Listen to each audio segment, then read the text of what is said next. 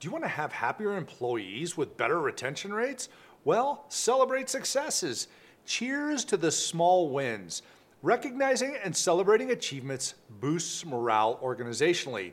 According to a study by Burnson and Associates, companies that recognize employee achievements have 31% lower voluntary turnover rates. That's huge. Dale Carnegie said in his book, How to Win Friends and Influence People, that two things we can't give ourselves, personal attention and appreciation, go a long ways. Celebrate those small successes every week. That's your quick win for the day.